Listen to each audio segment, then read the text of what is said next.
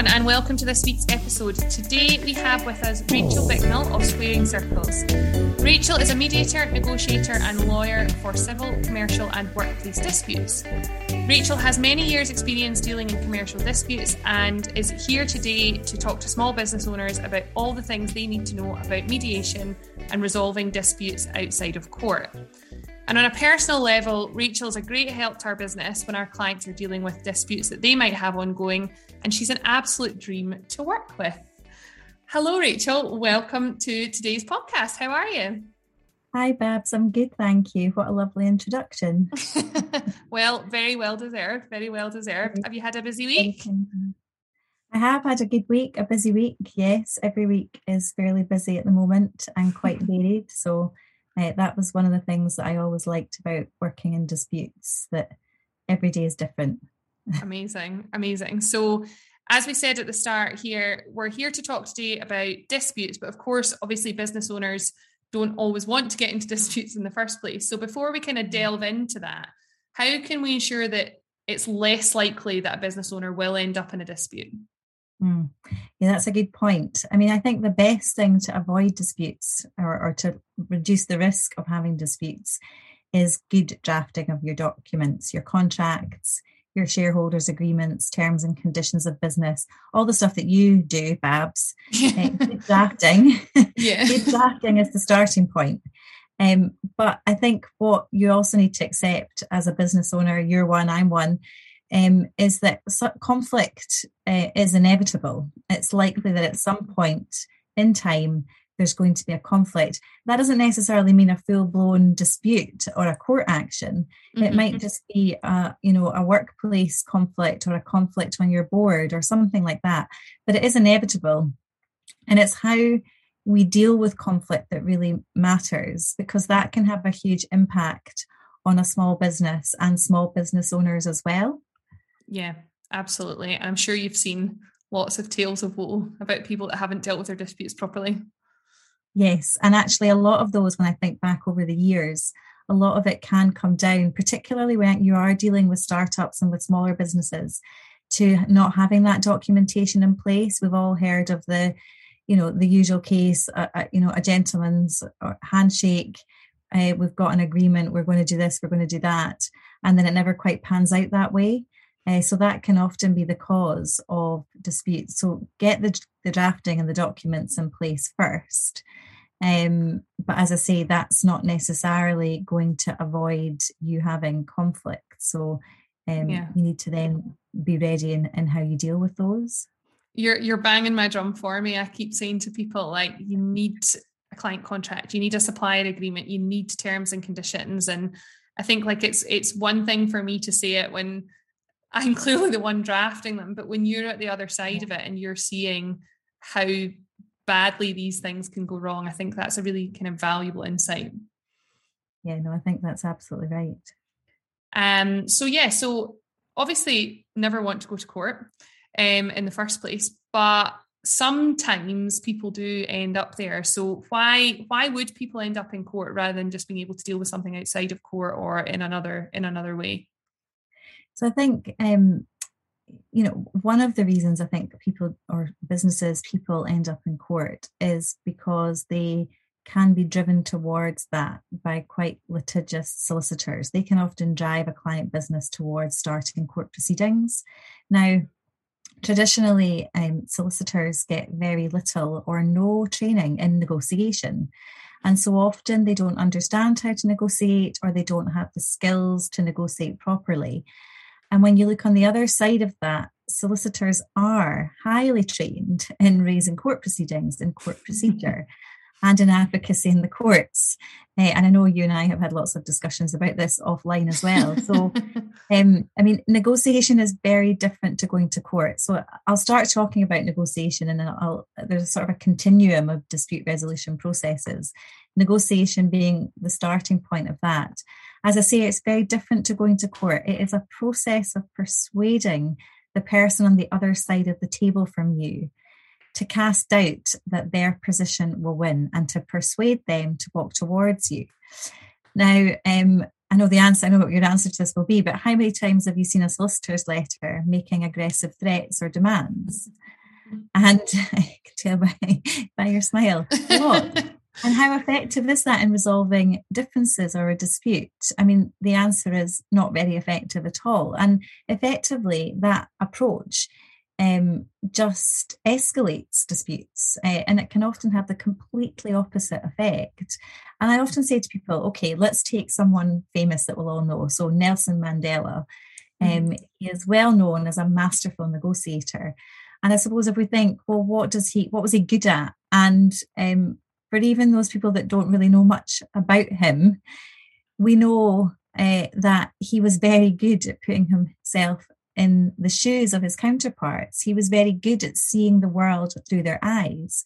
Mm-hmm. He knew that making demands or threats would get him nowhere. And that's actually just quite basic behavioral psychology. And it applies to all conflicts. Um, don't get me wrong, there can be a time and a place for litigation, and, and absolutely that is the case. But it should really be a last resort. And as I said, there's this sort of continuum of dispute resolution processes and you've got negotiation at one end, mediation, and then at the other end, you've got really litigation if we use a kind of basic continuum. So, first, there's negotiation. Can you resolve the dispute through bilateral business to business or solicitor to solicitor negotiations? Mm-hmm. Then you've got mediation, and that's when an independent and neutral party is appointed as the mediator to facilitate settlement negotiations between those in the dispute. And the mediator's role is effectively to broker a deal. And in my view, it's only if those options fail that you then want to be considering going to court. Yeah, absolutely. I was just having a laugh to myself when you were saying about the aggressive solicitors' letters. I mean, yeah, I, I I get them very frequently. And it's just, I mean, I'm not a litigator, I am a drafter. And there's no part of me that enjoys reading those letters. So it's how the client feels. Um, I mean, it must be a hundred times worse. Um, and all it really does is get the backup of people. And actually, when you speak to the client or the person on the other side, you realize that in a lot of cases, they've been kind of steamrolled into that approach you know they've maybe gone to a solicitor and said this has happened um you know i need a bit of help. And all of a sudden there's this v- very aggressive actually letter that's come out. And then all of a sudden you've got this massive issue when you know if if the two business people had got together or if their solicitors had got together with an open mind um, and with a view to actually resolving it rather than just disputing the thing then it might never have got to that stage in the first place. Mm, well absolutely. And i think i mean the reality is that trying to resolve a dispute through negotiation or mediation, and mediation is just effectively a facilitated negotiation, mm-hmm. is a mm-hmm. completely different mindset. Yeah. Litigation. It's, so it's a completely different mindset and it's a completely different skill set as well. Yeah. Um, but you're, I mean, you're absolutely right. Um, it, it does nothing to resolve a dispute. And, and as I say, it's, it is basic behavioral psychology. If you attack somebody, they defend. Um, yeah they they and they reinforce their own position. And it just starts to spiral out of control. Um, so as yeah. i say it's it's a completely different way of approaching things. So you've mentioned negotiation. It's, it's almost like as you say like a kind of a, a journey along. So you can have negotiation mediation on the one hand and then and then we've got litigation on the other. What's mm. the difference between all of them? So the main difference i suppose from the client perspective is that in negotiation and mediation business owners or business leaders have full decision making power. So, whether an agreement is reached and what the terms of that agreement look like are completely within their control. So, yes, to get a negotiated agreement or settlement of a dispute, obviously both sides need to get something out of it. Mm-hmm. And I think that's why some people think that negotiation or mediation requires compromise. Um, now, that isn't actually always the case. And I'm sure you've heard this. Um, I'm going to say, repeat this analogy that I use quite a lot. And it's about two children fighting over an orange. So if you go to court, one child will win the orange because there always needs to be a winner and a loser in court. A mm-hmm. judge can't order anything else. Yeah. If you were to split the difference mm-hmm. uh, and you know cut the orange in half mm-hmm. um, that's rarely a wise move and it's usually a poorly negotiated outcome just splitting yeah. the difference yeah But what if you discovered in a, in a negotiation or at a mediation that one child wanted the orange peel and the other wanted the orange segments? Mm-hmm. And actually, I think this is a brilliant analogy because it's not unusual for client businesses to have opposing positions but aligned interests. Yeah. And it's getting underneath those positions mm-hmm. and getting to those interests that are the key to unlocking a dispute and finding a resolution. And in reality, negotiation and mediation are an opportunity to find a better outcome. And better might mean better net financial outcomes, or it might mean what you, you know, getting what you need and restoring an important business relationship. Mm-hmm. Um, and as I said, the point is that there needs to be a winner and a loser in court. Uh, in mediation, it's possible for both parties to get an outcome which better meets their interests or their needs. Mm-hmm. And that's all because the parties have full decision making power in mediation and negotiation. So then what happens if they end up in court? What about going to court? So obviously, if they go to court, as we all know, it's the complete opposite of retaining control and self-determination. So if you go to court, you're handing over your decision-making power to the judge who's going to try your case. And to get that decision in your favor, you need to create a compelling story which supports your version of events and your legal arguments. And this is all with the purpose of persuading the judge that your position deserves to win. But you're allowing someone else, the judge, to impose that decision on you, mm-hmm. and you're then forced to comply with it. Now, I don't know what you think, but in my experience, that never sits particularly well with business owners. Uh, they tend to be very entrepreneurial. They tend to be very well versed in problem solving and making decisions for themselves and for their businesses. Mm-hmm. So it's always baffled me, to be honest, why businesses of all sizes, I'm not just talking about small businesses, I'm talking about large corporates, yeah, routinely yeah. hand over full decision making power to someone else. And it sort of really makes no sense at all. um, I mean, the other thing to say about court is that it's very slow and it's very expensive. So if you have a commercial dispute that's defended and it's going to run all the way to trial, which is called a proof in Scotland, it's unlikely you'll have much change out of £100,000 as a sort of ballpark. So, what small businesses can really afford to go to court? And if you're not likely to run a dispute to the bitter end when it comes to when it comes to court why waste your money paying for solicitors letters either the demanding aggressive threatening ones we've talked about and let's be honest not all lawyers letters are like that there no. are plenty of yeah. just speaks lawyers out there that are not like that but their letters are ultimately focusing on the legal rights and wrongs and, and they're setting it up for a court action. Now, you could actually put that resource to better use in trying to solve the problem. And the best way of trying to solve the problem is actually asking questions and listening. And that's what negotiation and mediation are all about. What is going on for the other side? What is important to the other side? What do they need? Um, what are the potential options of resolving this? And there are always more than one. How can we yeah. resolve this creatively that meets their needs and my needs as well? I guess the last thing to say um, is that it's not unusual for court actions to take two to three years to reach a conclusion. Uh, and as I said, in most cases, actually, you don't go to the trial or the proof. Um, they're usually resolved by solicitor to solicitor negotiations or at a mediation at the 11th hour, often once that trial or proof date's been set, mm-hmm. and significant sums of money have been spent in legal fees by that point in time. Yeah. So, what I've sort of been going on about for a number of years now is why don't we just turn that process on its head? Why don't we try negotiation or mediation first? Because it could save tens of thousands, if not hundreds of thousands of pounds in legal fees and all the other costs that are harder to quantify the management time, the um, you know, the lost opportunity cost, I suppose, to your yeah. business in dealing with a with a court action. Absolutely. So why is mediation so great? Why do we love mediation? well, I mean, I think the starting point, I obviously love mediation and I would say that I'm now a mediator. but I wasn't always a mediator. I was a I was a lawyer for 12 years first. So and I firmly believed in mediation right from the start. I was lucky enough to be exposed to mediation as a trainee lawyer. And actually, in my 12 year career, I had a one proof, I think, one trial in all my disputes. They were all resolved through negotiation or That's through mad. mediation. That's mad. Well, it's probably quite unusual, and it's part of it. It will be down to my, you know, me as a as a solicitor and my style, and part of it will will be down to the the kinds of cases that I worked on as well. Mhm. Um, but all small business owners need to know about mediation, and they need to know that it is an option to them. And I'm still blown away by the number of um, clients or client businesses that I speak to who have never been told about mediation, even when they have lawyers instructed. And I, you know, I find that quite surprising.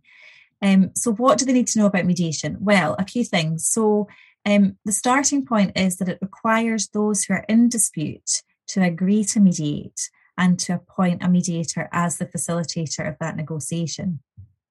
So they have to, you know, as I say, agree in the first place that they're going to go to mediation and then they have to agree on the mediator. Now, in practice, this can sometimes be difficult, but I'll say more about that shortly and how you can sort of deal with that.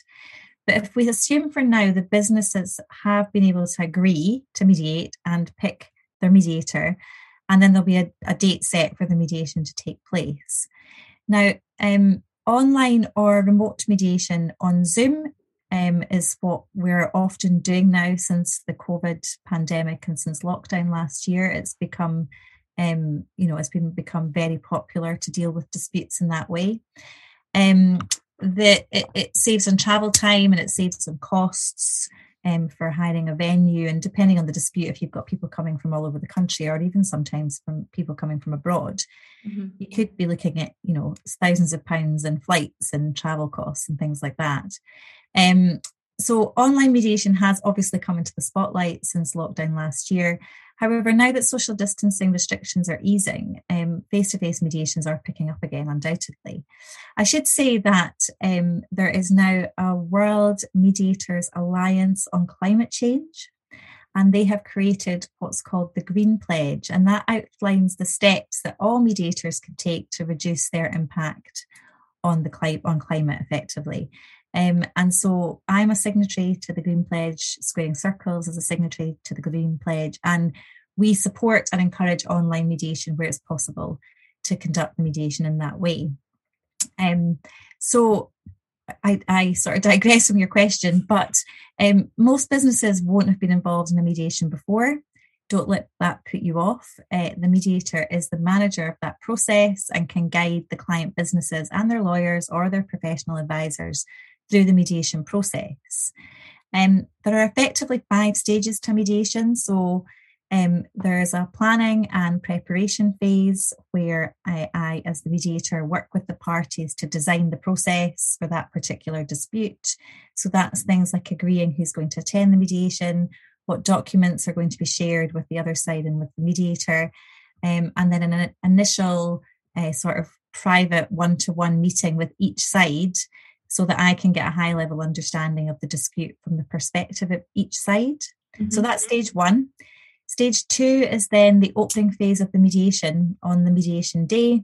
And we usually start with everybody together in the same room face to face or the same virtual room on Zoom. Um, yeah. And Zoom allows you to re- replicate rooms within the platform as if you were doing it face to face. Um, I make an opening statement and share my thoughts on the mediation process, my role as the mediator, and what might happen on the day. Mediation is a very flexible process, um, and effectively, all mediations will be a combination or a series of everybody meeting together in the same uh, room, and then the mediator going between the rooms um, and having private sessions with the parties in their in their own room. So that's generally how a mediation will progress. Okay. Just a couple of sort of key points. Mediation is a confidential process, and there's two layers of confidentiality. Firstly, everything that's seen or heard in the mediation is confidential to the outside world. And then, secondly, anything disclosed to the mediator in a private session is confidential to that party, and the mediator only shares information with the other side when they've got permission to do that.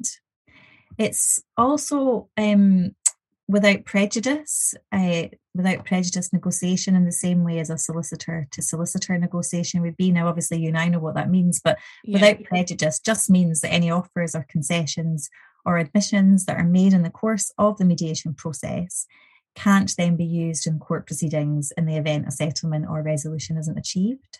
Yeah. Um, the third stage is the exploration phase, and that's where the mediators usually work with the client businesses in their private sessions. And it's all about getting to the heart of the dispute.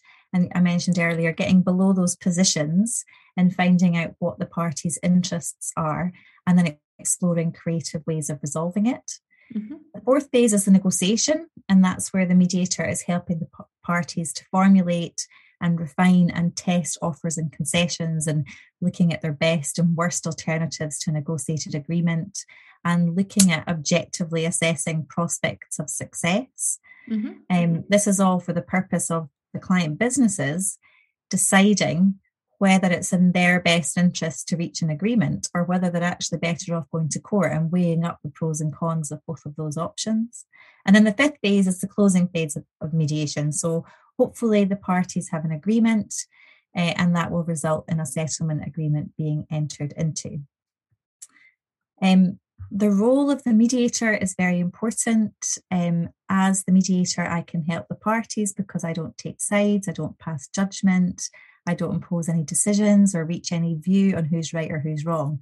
As I said, the complete polar opposite of uh, going to court and having a judge decide your decide your case.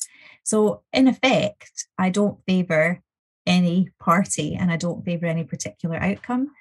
I'm there to guide discussion, to clarify issues, to facil- facilitate the negotiation, and help the client businesses evaluate the strengths and weaknesses of their case. And as I said, that's all with the purpose of them trying to reach an agreement of their dispute or an agreed way forward. I would, I would be You're such talking a, to me. Sorry, I, I know I would be such a, a rubbish mediator because I'd be like, I think you're right. No, I think you're right. That's a skill in itself. That's a skill in itself. I mean, I, they're mediators that never will never tell parties what to do. Um, but at times, mediators can be quite robust mm-hmm. in their legal or commercial challenge because it's all about getting people to and parties to the dispute, the client businesses, to look at things from a different perspective. So yeah, I often yeah. say to to parties in my opening statement that mediation is a bit like going to the optician and looking through all those different sets of lenses for your glasses before you land on the right set for you.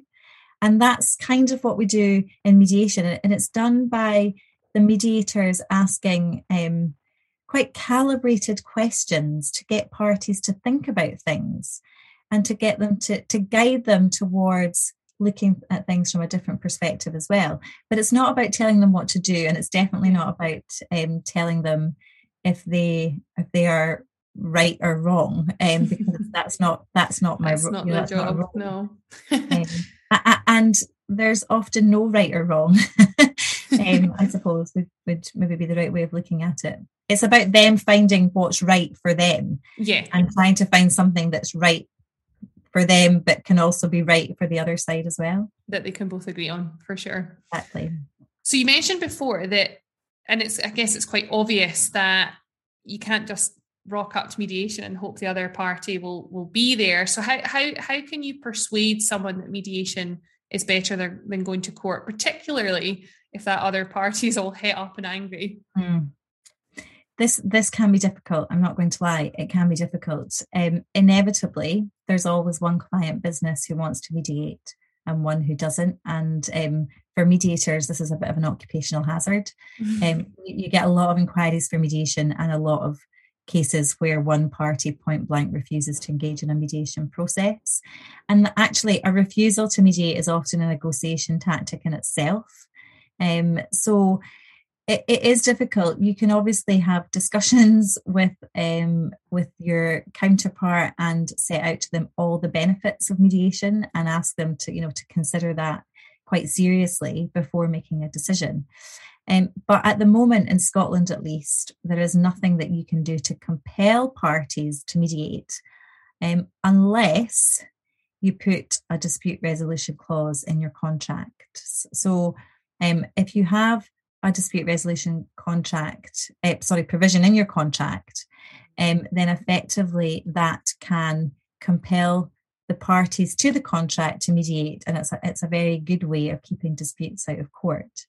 So, in my view, dispute resolution clauses are one of the most vital provisions in any contract because, as I say, it allows the client businesses to agree within the contract the process that's to be followed in the event a dispute arises. And I think there's much to be said for agreeing how a dispute will be dealt with when the parties to the contract are on good terms. So, yeah. um, once that disagreement or dispute arises uh, and raises its ugly head, um, parties are usually then less willing to adopt a collab- collaborative approach to the process of resolving their differences. Um, so the um, as I say, there's a number of different ways that you can put these uh, provisions in your contracts. Um, it can be quite a, a simple clause which just requires the parties to first engage in negotiation and or mediation as a precondition to going to court mm-hmm. um, but they can also be used to effectively um, sort of almost contract out of litigation and instead appoint an arbitrator. I've not said too much about arbitration at the moment, but an arbitrator, like a judge, decides the case by imposing a decision. And arbitration clauses years ago used to be really, really popular. They would kind yeah. of be thrown in at the end of any contract. You've probably seen them. And Tons, yeah. They were kind of almost like an afterthought. That's how I always read them. You would just get this sort of one line clause. It was, you know, dispute resolution clauses tend to be at the end of the contract. It's almost like, you know, you've run out of steam by the time you get to that point. You're stuck in an arbitration clause. Um, so you you do you know you see them in contracts. Um, effectively, an arbitrator is like a judge, but rather than being a judicial appointment um, through the you know the judicial system, the parties actually choose the arbitrator. So that's the kind of the main difference. Um, and I think these clauses are actually even more important now because the courts and tribunals are facing quite significant backlogs and delays, which they were always facing anyway. Um, mm-hmm. But that's actually much worse now because of the um, the court closures and lockdown last year. So I think the in some sectors dispute resolution clauses, particularly in the construction industry, for example, have been used for a number of years, but I do think businesses are increasingly using these clauses now across all sectors and in a wide range of contracts to assist with resolving disputes quickly, efficiently, and cost effectively. And obviously, the quicker a dispute's resolved, the better the chance of preserving the contractual relationship as well.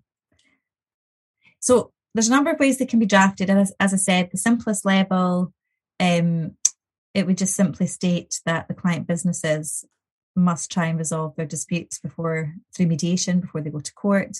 But they can also be more detailed. So the clause can allow a claim to be escalated in stages. So typically, it would require the client business to first engage in the negotiation at different levels within the business. So perhaps at manager level, then director level, and then progressing to mediation if a resolution hasn't been achieved at the negotiation level.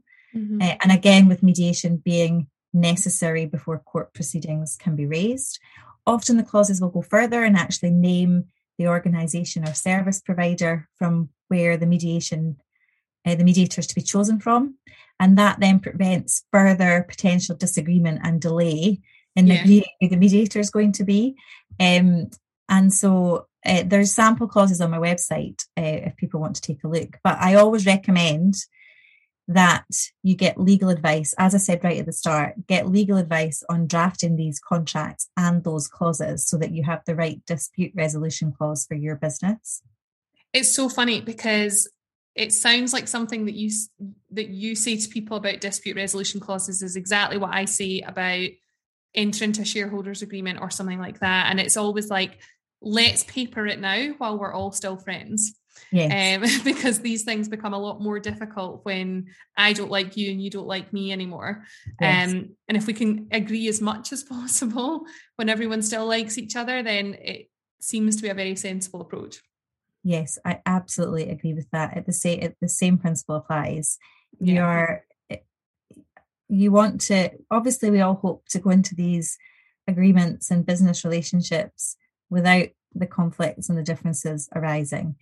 But you're absolutely right. You're far better placed to agree a process when you're on good terms because yeah. inevitably, when the relationship breaks down, it is very difficult to be on the same page with right how are we going to resolve this now absolutely so we've spoken about kind of costs etc as to why small business owners might not want to go to court are there any mm. other reasons that you typically see yes there are lots of reasons um, but to, for today's purposes, I've kind of kind of got sort of top three reasons why businesses want to avoid court, and the three R's: so reputation, resources, and relationships.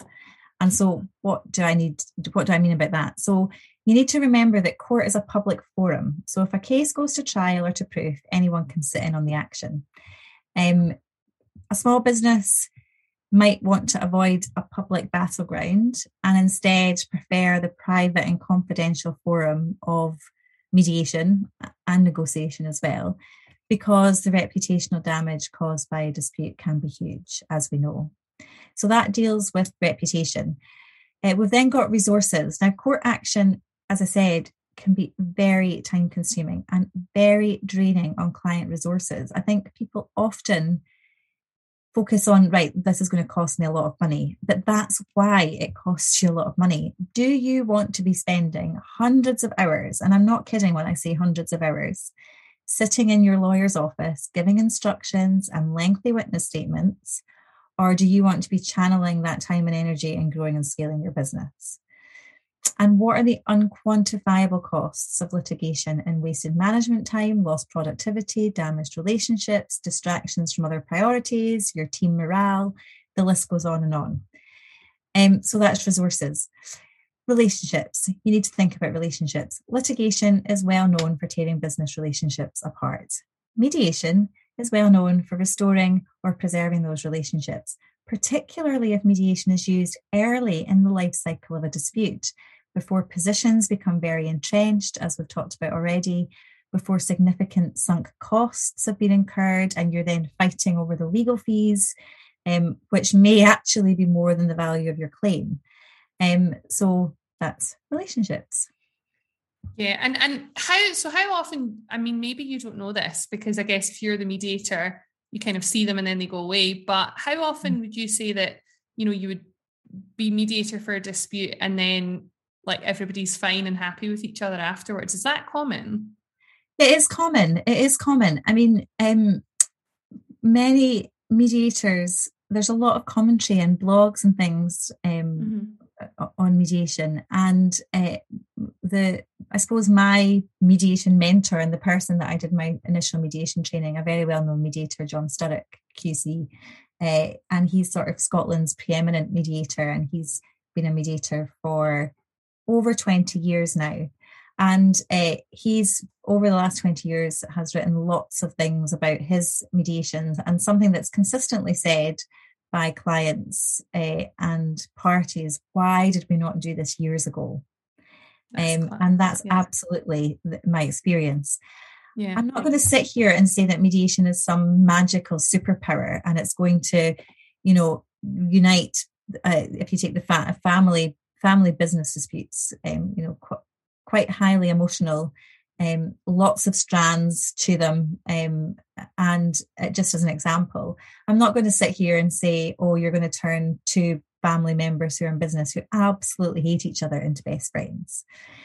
But mediation um, can be transformational for the parties. And I have seen, I have mediated disputes when I've got the papers and thought, oh my goodness, this is going to be so challenging. Um, the allegations that are being made here by these individuals against each other are um, are serious, are difficult, and you get into mediation and they reach an agreement and they reach a way forward. So absolutely see it. Um, and in many yeah. cases, as I say, it can be quite transformational for the parties. But I would say it always results in a better outcome than than what would have happened if it had gone to court. And as I say, better can, you know, come in a lot of different shapes and sizes. Yeah. But I would say that people underestimate the toll that litigation takes on on your business, on your life, actually. Um, even if it's not you as an individual, if you are, I mean, I most of my litigation career, particularly laterally, was dealing with disputes, um, high value, you know, millions of pound claims, um, for corporate organisations. But the people at the the the front, the forefront of dealing with that dispute for that business had so much on their shoulders. They were dealing with so much stuff. And I think it's that side of it is just often not really talked about. Um, and it's it's a huge um, it takes a huge toll on people personally. So I think yeah. you're always you will always come out of a mediation in a better place than if you litigate. And I genuinely believe that. I mean, if you think about just the toll that we'll see on clients when they receive an aggressive letter, Mm. It's like yeah. that times a hundred. Yeah, yeah, yeah. It, well, yeah, at least yeah. it's it's years of your life. Actually, it can yeah. be years of your life, and often, I think the wonderful thing about mediation is a lot of this stuff starts to come out in the mediation process. Mm-hmm. You know, um, the toll that it's taken on family life, on older children who are no longer speaking to you know mum or dad because they're always working they're always dealing with a dispute just you know the, the stress on marriages because the time that it's taking the time if you're a, if you're running a business you know we know that that is a huge resource in our time just running the business. Yeah. Throw in a big litigation on top of trying to run a business. And what time yeah. do you have left? Inevitably something has to give. And quite often that will be your time outside of work is the thing that has to give. And as I say, that can go on for two or three years. Yes, it's like this, and you're not going to be sitting in your lawyer's office for hundreds of hours, um, you know, every month or every quarter. But there are going to be times where you are going to be spending a huge amount of time sitting in a lawyer's office, as I say, potentially giving very lengthy witness statements and having to go through boxes and boxes of papers depending on the dispute. Um, so it just it doesn't sound fun, does it? No, not, um, not, not, for the parties or the lawyers, so, really. Or the lawyers. I know boxes of papers is never fun. Um, so, what kind of disputes, Rachael, um, could small business owners face that might be well suited to mediation? So, mediation is generally suited to all kinds of disputes, um, and there are I suppose, but there are different categories where I think it is particularly effective. Um, and I suppose my, I'll list my, again my top three for sort of small businesses. And I suppose these are questions that you could ask yourself. Um, so, would your business benefit from an ongoing relationship with the other side? Uh, and we've talked about relationships obviously in the on the context of disputes so yeah. examples that kind of fall into this category um, boardroom or director shareholder disputes workplace employment disputes landlord and tenant disputes and supplier disputes so if you're a small business with a board or employees or if you rent property or if you supply goods and services or purchase goods and services then negotiation and mediation could resolve your dispute and restore or preserve that very important business relationship. The second category, ask, your que- ask yourself your, the question Is this dispute factually or legally complex? In which case, it will be very expensive, very time consuming, and the litigation risk will be very high. And so, outcomes in those cases are very difficult to assess or predict. So think trademark disputes, brand protection, intellectual property, breach of contract, breach of warranty claims, professional negligence claims, um, all those kinds of complex uh, complex claims are very well suited to mediation. Um, the third sort of category is a decision from a judge where there's going to be a winner or a loser actually going to resolve the problem? Or do we need a more creative solution? So, for example, if it's an intellectual property dispute, can we come to some sort of licensing arrangement which wouldn't be possible to, to agree as part of a court action? If it's a director or shareholder dispute, what creative solution might be better than a court simply ordering the majority shareholder buys out the major- minority shareholder? Um, so in mediation, as I say, there's this huge potential for more creative solutions which can resolve the problem even when going to court can't. Absolutely. So, with that in mind, I've also sometimes heard business owners saying, oh, but is mediation maybe showing my hand or is it a sign of weakness or, or something like that? What what would you say to business owners that have had that kind of thought process? It's not. in short, it's not. I mean, as a solicitor, I, when I was acting for clients, I never considered an offer of mediation as a sign of weakness. Now, I know that there are some people out there who might worry about that and might consider mediation, as you say, to be showing their hand. It's a soft option. Um, you know, you and I, we know that's far from the truth. Uh, my experience is that perception is actually often driven by lawyers rather than by clients.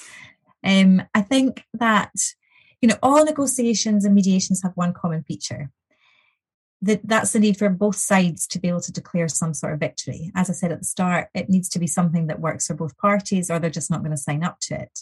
Yeah. But finding a way for the other party to declare a victory while securing a victory for yourself can be challenging. It's not a soft option at all. And actually, in my opinion, it's a, it's harder than leaving that decision to a judge to decide your fate. Yeah. Um, and so I think this perception of weakness comes from a misconception that by being open to negotiation or mediation, you're going to lose in court. Mm-hmm. And that isn't the case. It's simply a process to find a commercial solution to a problem. And that's how I would encourage people to think about it. And the reality is that no solicitor, regardless of how aggressive or demanding that letter is that lands on your desk, no solicitor ever tells their clients, you're going this you're guaranteed to win this in court. It just doesn't happen. Um, the other thing to say about this is that mediation is routinely used in other jurisdictions. We're really far behind in scotland actually. So england and wales uh, and the us US obviously the most litigious society on the planet. Um, they are they are that that is they are using mediation. They are using it effectively. They are using it for civil and commercial disputes routinely. Uh, and I suppose if a US attorney doesn't think mediation is a weakness, why would a UK solicitor really think that? Um, absolutely, so. absolutely. And so, what do you think is going to be the future for dispute resolutions? Like, we're obviously kind of coming out, hopefully, the pandemic right now. Um, everything that's gone on recently, fingers crossed, everything that's gone on recently, um, is that going to change things? Is it going to change how disputes are resolved going forward, do you think? I think it will. I mean, obviously, the pandemic's changed a lot about how we do business and our social interaction. Uh, and I think how we resolve disputes will probably be no different. Um, there's a lot of commentary about how the crisis has brought competitors together which I found really interesting, um, and how collaboration is going to be the key to economic recovery. So, yeah. my hope is that mindset is carried over into disputes and also how the legal profession delivers dispute resolution services. Um, I think we'll continue to see shifts, for example, uh, towards things like value based billing or fixed fee billing. Um, but I just hope that business owners and leaders will become more empowered by the ability to take a greater control over how their disputes are managed and resolved.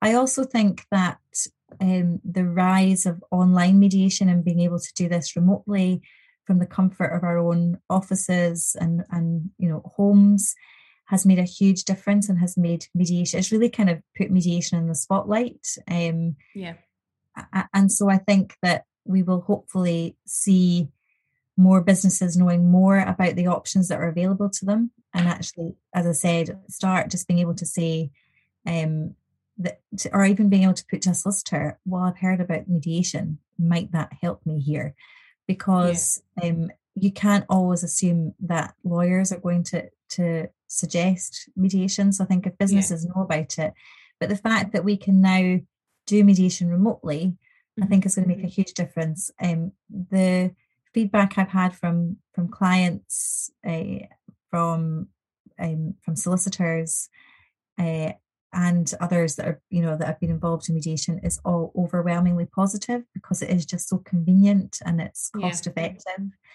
Um, so i think that's probably here to stay.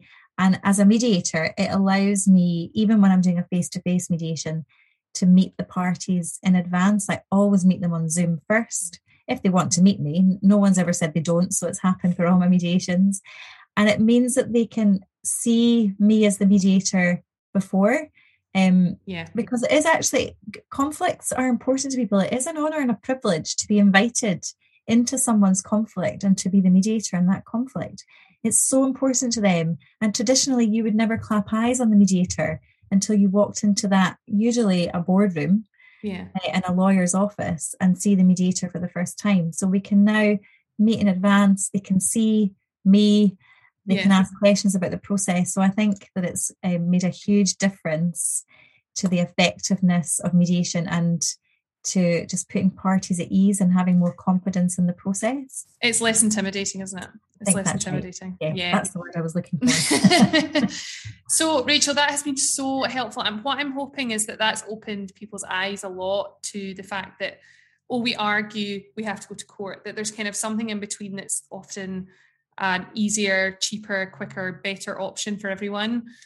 Um, if people listening to this podcast want to get in touch with you, um, if they're in the middle of a dispute or they think they might be at some point, um, mm. and they want to speak to you about mediation, how do they get in touch with you?